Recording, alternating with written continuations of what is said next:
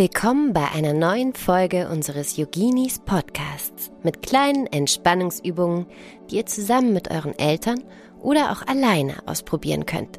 Viel Spaß dabei! Heute treffen wir uns mit Leo Löw, dem Löwen. Wie ihr wisst, sind Löwen groß und stark. Deshalb könnte man meinen, dass sie auch sehr mutig sind. Doch obwohl Leo so ein großes Tier ist, hat er manchmal Angst. So zum Beispiel vor unserer kleinen Minimaus.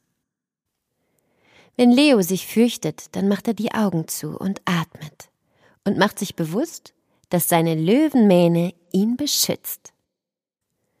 Willst du mit Leo und mir üben, dich mutig und stark zu fühlen? Dann setz dich hin. Im Schneidersitz oder auf deine Knie, wie du magst. Und nun Schließe deine Augen. Atme tief ein und aus durch deine Nase. Stell dir vor, dass du wie Leo eine riesen Mähne hast. Sie umgibt deinen Kopf und ist flauschig und warm. Gibt es etwas, wovor du dich fürchtest?